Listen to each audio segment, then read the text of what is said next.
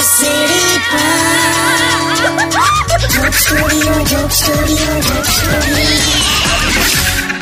welcome back radio city joke સ્ટુડિયોમાં આપનું સ્વાગત છે કિશોર કાકા હા યુટ્યુબ પર નૈનેશ પટેલ એવું લખે છે કે કાકા થોડી કપરી પરિસ્થિતિ તો છે જ કેમ કે ગરીબને જે અનાજ પહોંચવું જોઈએ એ એકચ્યુઅલી ઘણા એવા છે કે જ્યાં હજુ સુધી પહોંચ્યું નથી એમ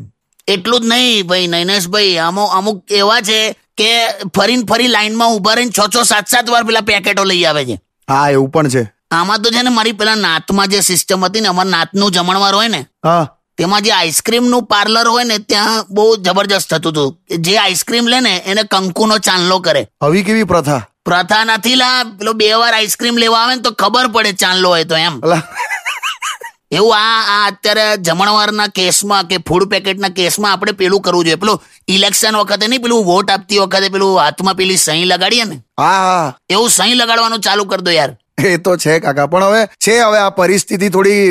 નબળી તો છે હવે શું કરવાનું હું તો એવું માનું છું કે અત્યારે જો પંચાયતના ઇલેક્શનની તારીખ ડિક્લેર કરી નાખે ને હા તો એકે ગરીબ ભૂખ્યો નહીં મરે બોલ સામેથી બધું ડિસ્ટ્રીબ્યુટ કરવા આવશે તારે શું સ્ટેડિયમ વિથ કિશોર કાકા only on radio city ninety one point one